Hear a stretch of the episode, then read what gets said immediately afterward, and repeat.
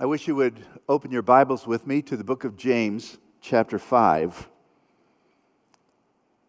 James chapter 5, and just to notice the first couple verses.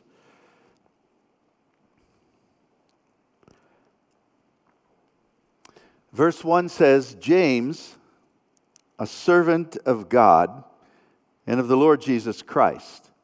By the way, James is the half brother of Jesus, who early on did not believe in his brother, but now he does. He's a servant of God and a servant of the Lord Jesus Christ. James became uh, a pillar in the church, that is, one of the uh, strong um, leaders of the church that people depended upon. Galatians 2 9 tells us, and he also was the leader of the council in Jerusalem that sought to uh, take care of the Jew Gentile situation, that very tense situation in the midst of uh, the first century, somewhere around 50 AD. This is written to the 12 tribes who are scattered among the nations. James was a spiritual leader, something like a pastor, and yet a great persecution took place, and the tribes were dispersed throughout the nations. This book has a distinctly Jewish flavor to it, coming from a converted Jew to converted Jews. And it's plausible to think that that dispersion is what took place, described for us in the book of Acts, chapter 8. It says, On that day when Stephen was stoned, a great persecution broke out against the church at Jerusalem, and everyone except the apostles were scattered throughout Judea, Samaria, and ultimately to the end of the world. So this is crunch time for the people of God who have been, because of persecution, put in situations that they did not anticipate and are facing circumstances that are challenging, to say the least, and testing their faith. Sounds like today. And so he says to them, Greetings, consider it pure joy, my brothers and sisters, brethren, when you face trials of many kinds, knowing this, that the trying or testing of your faith produces patience or endurance, perseverance. Perseverance is patiently enduring difficult times. It's interesting that this, fo- this book doesn't focus on deep theology, although that's the foundation of it, but it does deal with very practical problems for people who are in deep waters. It starts out with this idea of persevering, and it ends with the subject of persevering. And it tells us that we persevere through prayer. That's verse 5 and 6. If any of you lack wisdom, ask God, pray. And this generous God will give to you the wisdom you need without finding fault. But when you pray, make sure you pray believing. Make sure that your faith is connected, your, is seen in your prayers. That you're not merely up, offering up wishes with no confidence that God hears or that God answers. It starts with perseverance and it's connected with prayer, and the book ends with perseverance and it's connected with prayer. One of the major subjects is the practical importance and power of prayer. In chapter 1, prayer gives us wisdom. In chapter 4, if you have personal needs, ask of God, but make sure you ask with the right motive. So when it tells us as God, God is generous, make sure you pray in faith believing. When it tells us we ask, you have not because you ask not, make sure you pray with the right motive. In chapter 5, it talks about persevering grace, that we are to be patient and to get through our tough times. And we've got the example of the old prophets who persevered. And even the perseverance of Job is mentioned in chapter 5 as an example of those who hung in there. And then, if you're sick, if you're in trouble, the Bible says to pray. And then I think what is probably a summary statement, an incredible statement that is given to us in verse 16. The prayer of a righteous man, some translations have it, it is speaking about mankind, it's speaking about men and women. So you could say the prayer of a righteous person is powerful and effective. Now, that, my friend, is an incredible statement. Let that sink down into your soul. The prayer of a righteous person is powerful and effective. If you would look at the original, there are only five words, and translating it in English, it almost sounds a little confusing. Much power, petition, righteous, produces. But the Greek language gives you a little more with some of their words than what we find in English, but it still is a challenge for translators, and that's why you have some, some different translations of this amazing verse. I think the best sense of it is simply this the prayer of a righteous person is very powerful and produces results.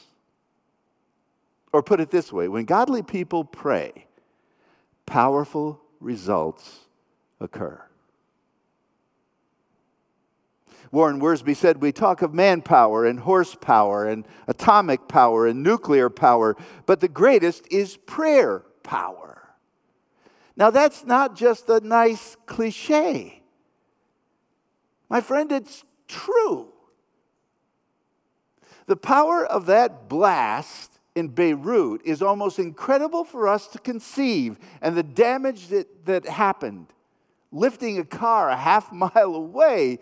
But I tell you, prayer power has more power. I tell you that because that's what the Bible says, but I'm not to be honest with you, I'm not always sure I see that in my prayers. Do you? Now, I want that in my life. He ends the prayer section with this incredible statement, but then he adds to it an astonishing story. Biblical truth matched up with a human example. He did that earlier in chapter 5, perseverance. Take a look at Job. And now he says, prayer is powerful. Take a look at Elijah. This is verse 17. Elijah was a human being, even as we are. He prayed earnestly that it would not rain, and it did not rain on the land for three and a half years. Again, he prayed, and the heavens gave rain, and the earth produced its crops. Now, this guy, Elijah, could pray. If you go back in 1 Kings, you read about that time when he stood before Ahab. It's the beginning of 1 Kings 17. And because of Ahab's wickedness, he says, It's not going to rain on the face of the earth. Elijah had spent time with God, and now he came with that conviction and announced it to the king, and it didn't. As James tells us, it didn't rain for three and a half years. In chapter 17, he was staying with a widow, and her son died, and he prayed, and the boy came back to life. And then also in 1 Kings 18, he has this contest with the priests of Baal, over 400 of them, and he prays, and fire comes down from heaven. And then after that contest, he prays again, and it starts raining. It's a great, great story of prayer. He prays, sends his servant out to look over the Mediterranean Sea, nothing's happening. He prays again, sends his servant out, nothing happening. Sends him out, he says, I see a little cloud like the size of a man's hand. And Elijah says, Get ready for a gully washer. This guy could pray. But maybe you're thinking what I'm thinking. Comparing me to Elijah in prayer is like comparing me to Tiger Woods in golf. I don't measure up. Yeah, sure, Elijah. Why do you use an example like that? I mean, that's only discouraging, but it's not meant to be. it's not meant to be discouraging. How so? Verse 17 says Elijah was a human being just like us. Or some translations have it, his nature was just like ours. Just a person. In fact, 1 Kings 19 shows some of his weaknesses when he was bold before a king, but cowered before the queen, and ran when she threatened his life, although he stood boldly before 400 prophets. You see, sometimes we're up here spiritually, and sometimes we're down here spiritually. Can you relate to that? Sometimes we're bold in praying, and other times we're fearful and running. And we're just like Elijah. There was nothing superhuman about him. He's a man who is greatly used of God and will be greatly used of God in the future, but human, just like us. So, what do we do? I think this last incredible statement about prayer in the book of James is meant to lift our hearts above the fray of discouragement, above the difficulties of trials, and give us excitement and get us praying.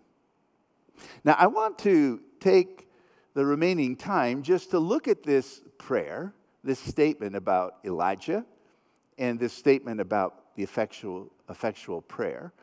And notice three vital components in it. The, the first one is simply this personal purity. For it says in verse 16, the prayer of a righteous person. Now we have positional righteousness. That's justification. That's our position in Christ. And everything we do is based on that. You have to be a believer. You have to have the Spirit in your heart. You have to be saved with sins forgiven before you can enter into a real vital prayer life. But I think here he's talking more about practical righteousness, or we might say personal righteousness, walking with Christ. So we have righteousness in our Lord, and we have righteousness in our lives because of the Holy Spirit who lives in and through us. In other words, Elijah was godly. That's not an absolute statement. Relatively speaking, he's not perfectly godly or perfectly holy, but he's an honest individual seeking to follow God and walk according to the truth of God. And that's what we're talking about here we've got to make sure that our sins are forgiven. And we need to make sure that we're walking in obedience to the revealed truth of Scripture. That's, as it were, the first component. Psalm 34, verse 15 The eyes of the Lord are on the righteous, and his ears are attentive to their cry. You want to know what God listens to? The prayers of his people. And Proverbs 15 says they are his delight. He listens with ears open, attentively to every prayer you make. However, according to Psalm 66, if we regard iniquity in our heart, the Lord will not Say it again the Lord will not. Could it be that my lack of answers to prayer is due to the sin that I protect within? Regard means to grant asylum. I'm willing to regard the sin in my heart as okay and overlook it and expect God still to answer my prayers. Doesn't work that way. Isaiah 59 says, Surely the Lord's hand is not shortened that it cannot save, nor his ear heavy that he cannot hear. But your iniquities have separated you from your God, and your sins have hidden his face from you, so he will not hear. It's not that he cannot, he will not. So, what I need to do then in my daily life is to go to the cross of Christ, confess my sin, and praise God for the sufficiency of the blood atonement that takes away every spot and stain. Because if you have no assurance that your sins are forgiven, and if you're trying to walk with God, but you're regarding sin in your heart, you'll fail. You'll fall. But if you humbly come to the Lord every day and confess and turn from your sin. And by the way, it's not even just once a day, is it? it's throughout the day. The humble heart is grieved by the Holy Spirit when we go astray, and it's time to confess. Charles Spurgeon, the great preacher in London in the mid 1800s. Some believe maybe the greatest preacher in the English language. I don't know how you come to that conclusion, but he's up there. And one day he was crossing a, a busy square in London. Trafalgar Square, maybe, I'm not sure, but one of those squares. And even in the 1800s, it was busy with horses and buggies and people going back and forth. And he walked across the street, and one of his members saw him with his big top hat on, and he got barely to the other side. He was almost still in the street. He bowed and took his hat off. And then put his hat back on and continued. His member saw this and said, What is he doing? Praying? That's suicidal. In the midst of traffic? So he saw Pastor Spurgeon a day or two later and said, Hey, I saw you walking across the street the other day and it looked like you were praying. He said, I was. Why? Because there was a cloud between me and my Savior, and I didn't want to take another step until it was gone. That's what it takes. So focused on walking in obedience that when sin enters in, you confess it and get rid of it. The prayer of a person living right with God is something powerful. There's a second component, and we'll call this human passion. Sometimes, verse 16 is translated, the effectual, fervent prayer of a righteous man is powerful and effective. They take that from the Greek word much. It might mean much prayer, it might mean much power. But the idea of fervency certainly is in verse 17. Elijah was a human being, as we are, and he prayed earnestly or fervently. Fervency in prayer. What does that mean? You're all in.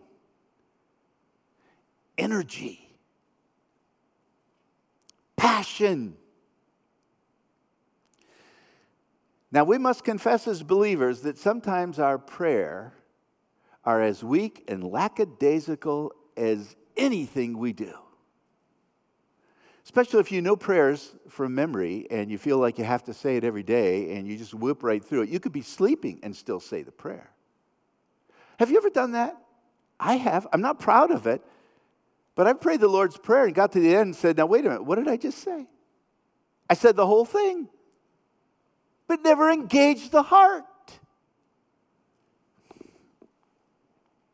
Passion to pray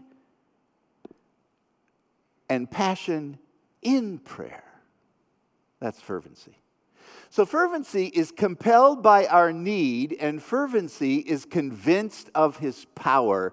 Those two aspects develop in us a passion that will not stop. I am very needy, and God has all power. Now, you don't pray, and I don't pray because one of those two things is missing in our life. Because when they join together, we pray, and we pray passionately. So, what are you missing? Self sufficient, are you? God will let you fall down a few times on your face so that you know you can't do it. Are you convinced that God is almighty? Are you convinced, as Pastor Doug read a moment ago from Psalm 145, that he is trustworthy? That every promise he makes, he keeps? Do you believe that? No, I mean, do you believe that? My new goal is to every day feel my need, which is not partial but total, and see his power, which is not partial but total.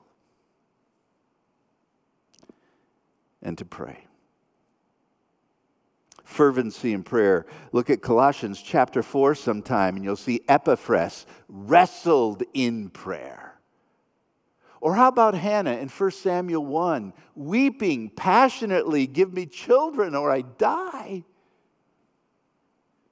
Or the prayer of Jesus, and it looked like great drops of blood were coming for him, from him. That is passionate prayer. Jim Elliot wrote in his journal one time, the great missionary who gave his life for Christ at the age of 29 in South America. He wrote this in college I lack fervency and vitality in my prayer life, but I desperately long for it. Cold prayers, like cold suitors, are seldom effective in their aims. Thomas Brooks, an old Puritan, said something similar cold prayers always freeze before they reach heaven. So I need to pray. Prayer, in its simplest form, is merely a heart wish turned Godward.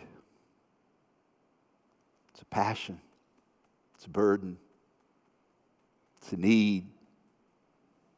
Turn Godward. and you keep praying until he answers. Remember the story of Jacob wrestling with the angel in Genesis 32? Do you remember that? We find out that that's God, according to the book of Hosea. It was the angel of the Lord. He's wrestling with God. And the angel said to Jacob, Let me go. And he said, I will not let you go until you bless me. Many of our prayers are unanswered because we give up too soon. We lack the passion to keep praying. Thou art coming to a king. Large petitions with thee bring. For his grace and power are such, none can ever ask too much.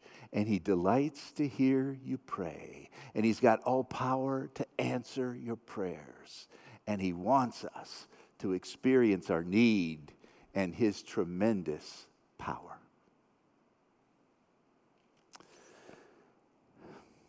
There's a third thing, and this is called scriptural purpose. Scriptural purpose. You'll notice in verse 17 that Elijah was a human being, just as we are, and he prayed earnestly that it wouldn't rain, and it didn't rain in the land for three and a half years, and he prayed again, and the heavens gave rain. You see, where did he come up with this idea?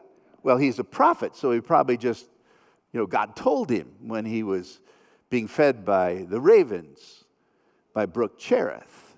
But no. I mean, maybe so, but it comes out of Deuteronomy 11. Let me just read it to you Deuteronomy chapter 11. So, if you faithfully obey the commands I'm giving you today to love the Lord your God and to serve him with all of your heart and with all of your soul, then I will send rain on your land in its season, both autumn and spring rains, so that you may gather in your grain, your new wine, and your olive oil. I will provide grass in the fields for the cattle, and you will eat and be satisfied.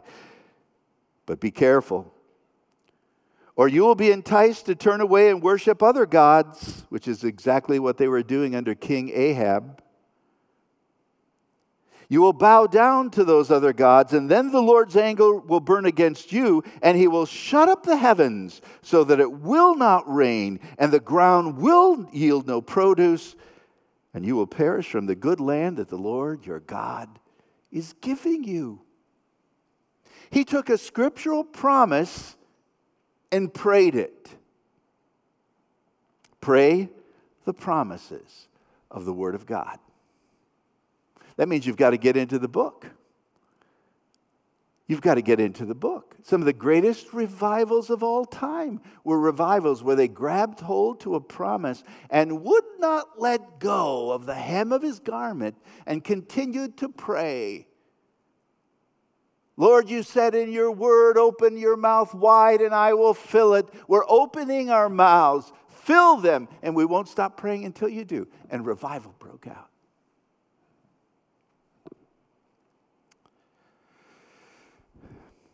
Nothing lies beyond the reach of prayer except that which lies beyond or outside of the will of God. That's why Jesus prayed, Thy will be done. We read in 1 John chapter 5 verse 14. Now, this is the confidence we have in him that if we ask anything according to his will, he hears us. So that should dictate our prayer requests. Bonhoeffer said it should not be the poverty of our heart, but the riches of His Word that form our petitions. But look at verse 15. And if we know that He hears us, whatever we ask, link it up to verse 14, according to the will of God, we know that we have the petitions that we desire of Him. So James says, ask in faith, and Ask not for selfish, eh, selfish ends, and pray according to the truth of Scripture. Now, you say, Pastor, there are a lot of things that are outside of the truth of Scripture. I don't know if I'm supposed to take that job in Peoria. But as you pray and ask God to give you clear guidance and walk forward, praying that He will open and shut doors, you have the confidence that the sovereign God is going to answer those prayers. If someone is sick, you can pray for their healing with great confidence, all the while knowing it's in God's hands. But don't let that stop your praying. Donald Barnhouse said, I'm not so sure I believe in the power of prayer, but I do believe in the power of the one who answers prayer. So pray, and it doesn't do much. Pray to God with faith in His will. And what is it? Back to our promise. It produces amazing results, wonderfully powerful. The word, the last word in that phrase from verse 16 is where we get the word energy, and it means something that is active, visible results of God doing things on behalf of his people for his glory. And just as a car without gas cannot go, and a pool without water defeats its purpose, a house without a family is empty, and a body without a soul is dead. So a Christian without prayer cannot go defeats their purpose, is empty and dead. And too long, our churches have been filled with people who don't understand what a great thing prayer is. The New Century Version, when a believing person really prays, great things happen. I want to say amen. But I don't think I have the experiences that I should. But join me, will you? Join me in committing yourself to real prayer, living a holy life, praying with passion, and praying the word